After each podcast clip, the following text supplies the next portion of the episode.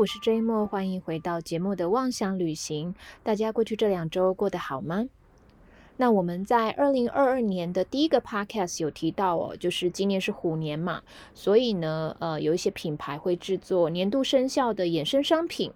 那其实呢，除了在跨年啊，也就是说欧美啊、日本的新历年，一直到华人的农历年前呢，零售业其实还有一个刺激新春销售的方法，就是福袋。那把自家的商品呢，做一些让消费者感到超值的这个搭配组合哦。那我相信很多人都知道这个是日本的传统嘛，然后再传到世界各地的。好，那尤其是在华人地区比较实行玩这样的一个销售方式，但是在前几年的时候，美国的 Apple Store 在美国呢，他们其实也是有曾经做过这样子的一个福袋。那所以呢，福袋啊，日文叫做福库布库罗，但现在也开始有一些洋名了，比如说 Happy Bag、Lucky Bag。还是呢这个 mystery bag 就是呢因为不知道内容物嘛，所以是一个非常神秘的袋子。那一开始在台湾其实也真的是从日系百货开始贩售的，比如说星光三月啊，那往年的这个买气呢都非常非常的热，而且在开卖前甚至有人会彻夜排队哦。所以我觉得这个渐渐的已经变成了年末要跨年初的一个仪式感了，以至于现在呢，除了百货公司之外呢，有越来越多的零售商也投入了福袋的销售，比如说像量贩店呐，像我知道全联就有，还有超商啊、莱尔富、全家、7-11， 以及很多的这个服饰品牌、化妆品品牌。那日本呢，他们更多元了，就是无处不卖福袋，然后什么都卖。比如说餐具啊、家居用品啊，甚至像星巴克还有这个迪士尼乐园呢，都有在出福袋哦。那福袋跟我们像是年节档期的，像是什么母亲节档期的特惠组最大的不同，应该就是它并不是能够看到你要买的内容物哦，通常都是用不透明的袋子把商品装起来，所以呢，你也不知道会买到什么样子的东西。那因此在开箱的时候才会有一些惊喜。那除了可能比买价还要低的超值商品之外呢，有一些零售商他们还会搭配一些抽奖，比如说相当高单价的商品，像钻石啊、小家电啊、汽车啊。那就像今年呢，台湾的这个2大超商龙头 7-11 呢跟全家，他们今年最大奖呢居然不约而同的都是高级进口轿车一部，比如说一台玛莎拉蒂啊，或者是保时捷，非常的大手笔哦，跟他们一般亲民的这个形象呢是相去甚远的，甚至这2个东西在店里面都没有销售。那所以呢，我觉得这就会是一个很大的诱因，让消费者呢去购买新春福袋，试试新年的好运气哦。那至于福袋的历史还有它的由来是什么呢？现在先来跟大家聊聊哦。其实呢，它是日本的7大福神啊，这个福是福气的福。那其实如果你们有机会去日本买乐透的话呢，应该常常会在他们的这个彩券行或者是销售的这个一个柜台呢，会看到有一张图呢，就是有7个神明会坐在一艘宝船上面哦。那有这样的图呢，就是一个祝福的象征，希望呢大家都可以中奖。那这个7个福神里面，其中有一个呢是大黑天神，那福袋呢就是跟他有关。那其实大黑天神呢，因为佛教一开始是从印度传过来的嘛，那印度的这个神明的形象呢，跟现在的日本其实很不一样哦。当时呢，一开始哦，是真的是黑黑的，而且呢，3头6臂，面目狰狞。但是到了日本了以后呢，就去把它改成一个比较亲切可爱的形象，就像我们的财神一样，笑眯眯的，耳垂大大的，那头上呢戴个帽子。脸跟肚子都非常非常的圆润啊。那他的这个右手呢会拿着这个一个木锤，这个木锤叫做万宝锤，左手呢抓着一个左肩背的装米的袋子哦，左右脚呢都踩着用这个稻草编织成就是要放五谷杂粮的袋子。那汉字呢写作表，一个人字旁在一个表现的表，这个东西叫做米表。那这个大黑天神呢，它其实就是保佑大家五谷丰收还有发财的神明。那他左肩上背的这个袋子呢，里面原本是装米，但其实它还象征着装着幸运跟幸福哦。那至于是什么时候把各式各样的商品放在一个袋子里面去贩售呢？今天你来问日本人的话，他们其实也搞不太清楚，因为呢众说纷纭。那有一个时间点呢，最早是可以追溯到江户时期，那它也有从17世纪跨到19世纪的这个跨度这么大，距今也有200-300年前了。那另外一个说法的时间比较近啊，就是大概在19-20世纪左右的明治时期。那第一个时间就会有这样的差异，连卖的地方也有差异哦。那有的是说呢，是日本松屋百货的前身，叫做鹤屋哦，这个鹤呢是白鹤的鹤。其实他们也曾经有来台湾开过百货，但是可能不是很成功吧。就像各位有没有听过嘉义的 Nice 松屋呢？哦，但是现在 Nice 就独立变成一个叫做 Nice 广场。那再来呢，还有就是比较成功一点点的，就是三月百货Mizugoshi 百货，它的前身叫做越后屋，以及呢日本的大丸松坂屋百货的前身大丸屋。那其实这三个百货的这个前身，他们都是和服店，当时他们叫做无服店哦。无服的无呢是这个姓氏的无。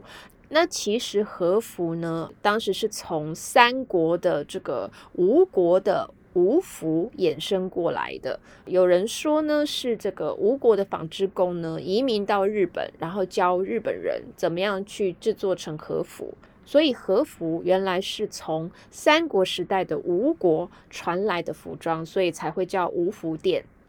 那这些做和服生意的店呢，他们就会在年底的时候把这一年累积下来剪裁和服剩余的布料呢，会随机放在袋子里面贩售，可以让这个客人呢买回去做一些拼布啊，或者是手工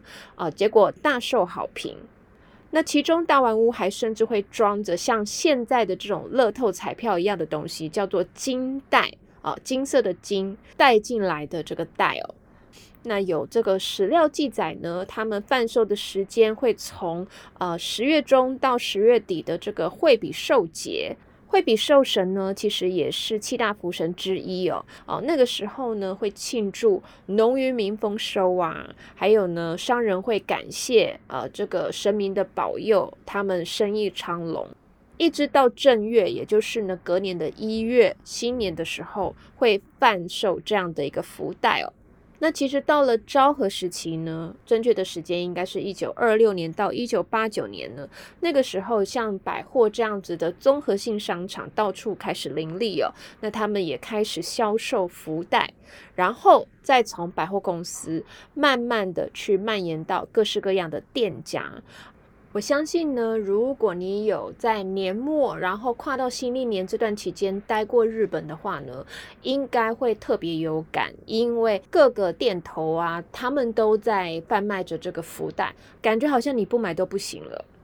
好，那其实呢，福袋就是一种追加销售的行销概念啊。比如说我们一般的消费者进入店里面了以后可能会只买一样他自己想要买的商品，而这个商品可能刚好就是这个店家他主力推的，或者是大家都一定会买的商品哦。那但是其实一家店不可能只卖一样东西嘛，所以他也希望呢，消费者能够去体验一下其他的商品。那如果把这个大家一定会买的再搭上其他的这个商品，然后就能够去加强这一包产品的吸引力，有一种让人家感觉好像一起买会更便宜，更物超所值的想法。那也会让一些呢其实它的品质不错，但是呢鲜少会让人家注意的商品能够有被认识的机会。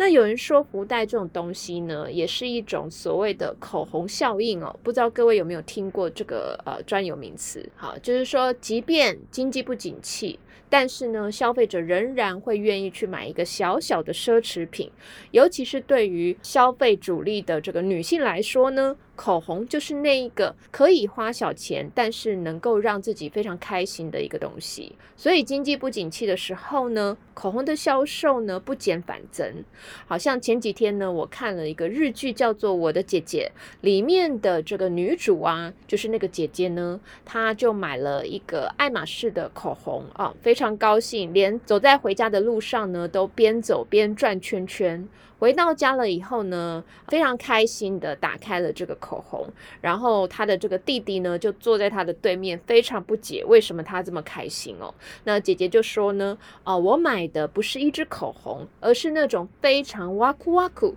非常兴奋的心情，因为我能够期待自己哦，就是明天的我比今天更漂亮。那口红一条大概要1000多块嘛，你说便宜也不便宜，对不对？但是呢，用1000多块可以买快乐跟自信啊。我觉得呢，就像我们现在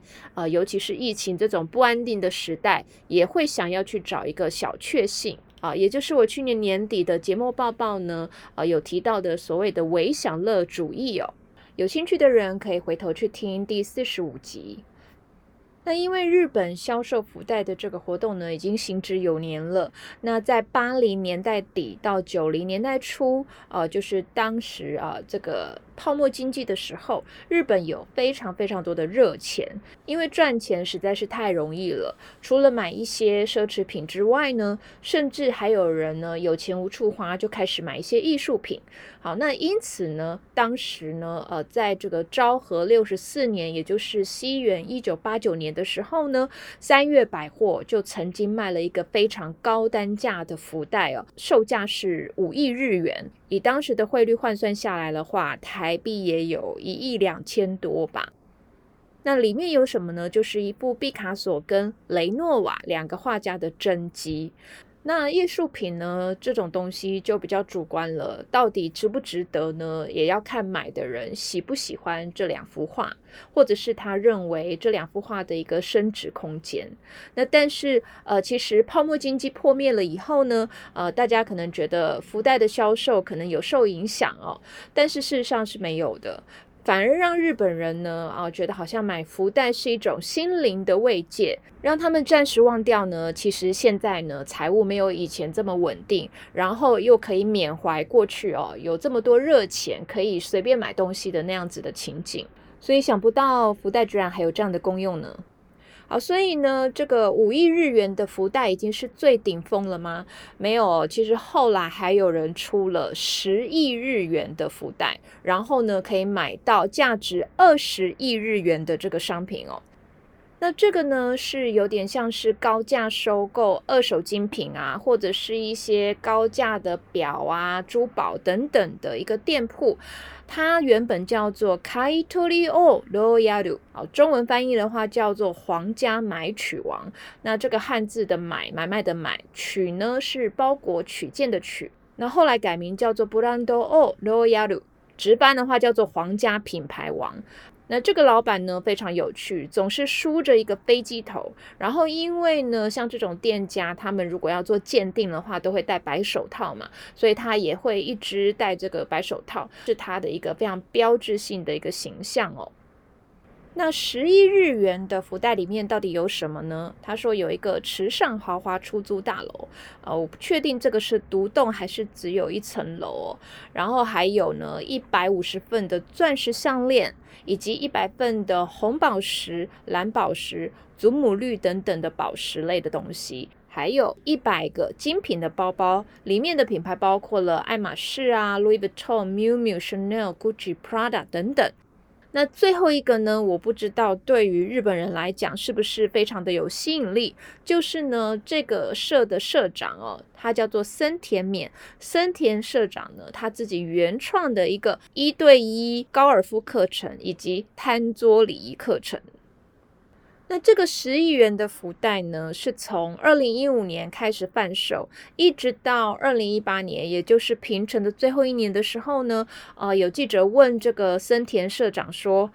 那过去这个10亿元的福袋有没有卖出去过啊？结果他是说，根本都没有卖出去啊，所以这个可能就是噱头啊，或者是一个广告啊，让他们这个店呢能够得到一些注意力。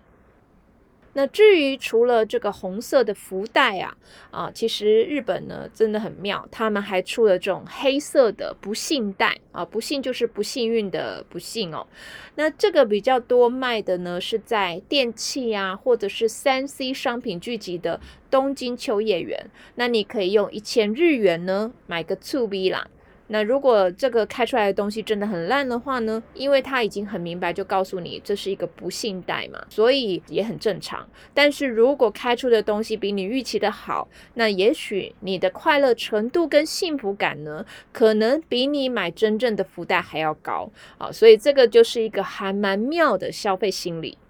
不过各位可以想想呢，福袋的缘起啊，就是和服店要去消化它的这个剩余的边角料嘛。那我们常说买福袋不太值得，因为就是这些零售商要消库存的一个方式。尤其是疫情的这一阵子呢，大家普遍生意都不好，所以就有人警告说，其实呢，今年不应该买福袋，因为呢都是库存。店家只是把这一年跑不动的这个东西重新组合搭配去销售。那尤其呢，这个店家为了保持神秘感嘛，让你看不到，那就像买盲盒一样。所以消费者呢，买不到自己喜欢的，或者是呢买到自己不适合的这个商品的风险其实是很高的。那甚至呢是买到跟自己心理预期品质真的差很多的商品，这样就会有一种被骗的感觉，没有买到福气还要受气哦。那比较著名的例子呢，是连维基百科上面都有写的，就是2012年的时候，台中大圆百他们推出了1000个福袋，吸引了非常多的民众彻夜去排队购买。结果大家打开了福袋以后呢，非常的生气啊，因为原本他说是主打 3C 福袋，所以大家可能预期有手机啊、行动电源啊、平板啊、电脑等等的，结果一打开居然是棉被、保温瓶、电风扇。所以呢，1000个里面有800个民众呢，他就要求要退货，而且呢说这个大圆百的广告非常的广告不实，根本就是欺骗消费者。那这个对于商家来讲呢，其实你如果真的要这么操作的话，也真的是得不偿失啊。那另外呢，我最近听到有一个最扯的呢，就是花了1688块的台币去买的这个插画的角色叫做白烂猫，各位应该有听过嘛。那它的福袋内容物呢，有各式各样白烂猫的这个周边商品。那其中呢有一个装商品的咖啡色的盒子，结果好像上面已经发霉了，有7-8个白色的这个发霉的点点。那大家光想这个画面应该就觉得还蛮恶心的吧。但其实呢，这个还不是最扯的最扯的呢是他居然还放了一个2021年的日历。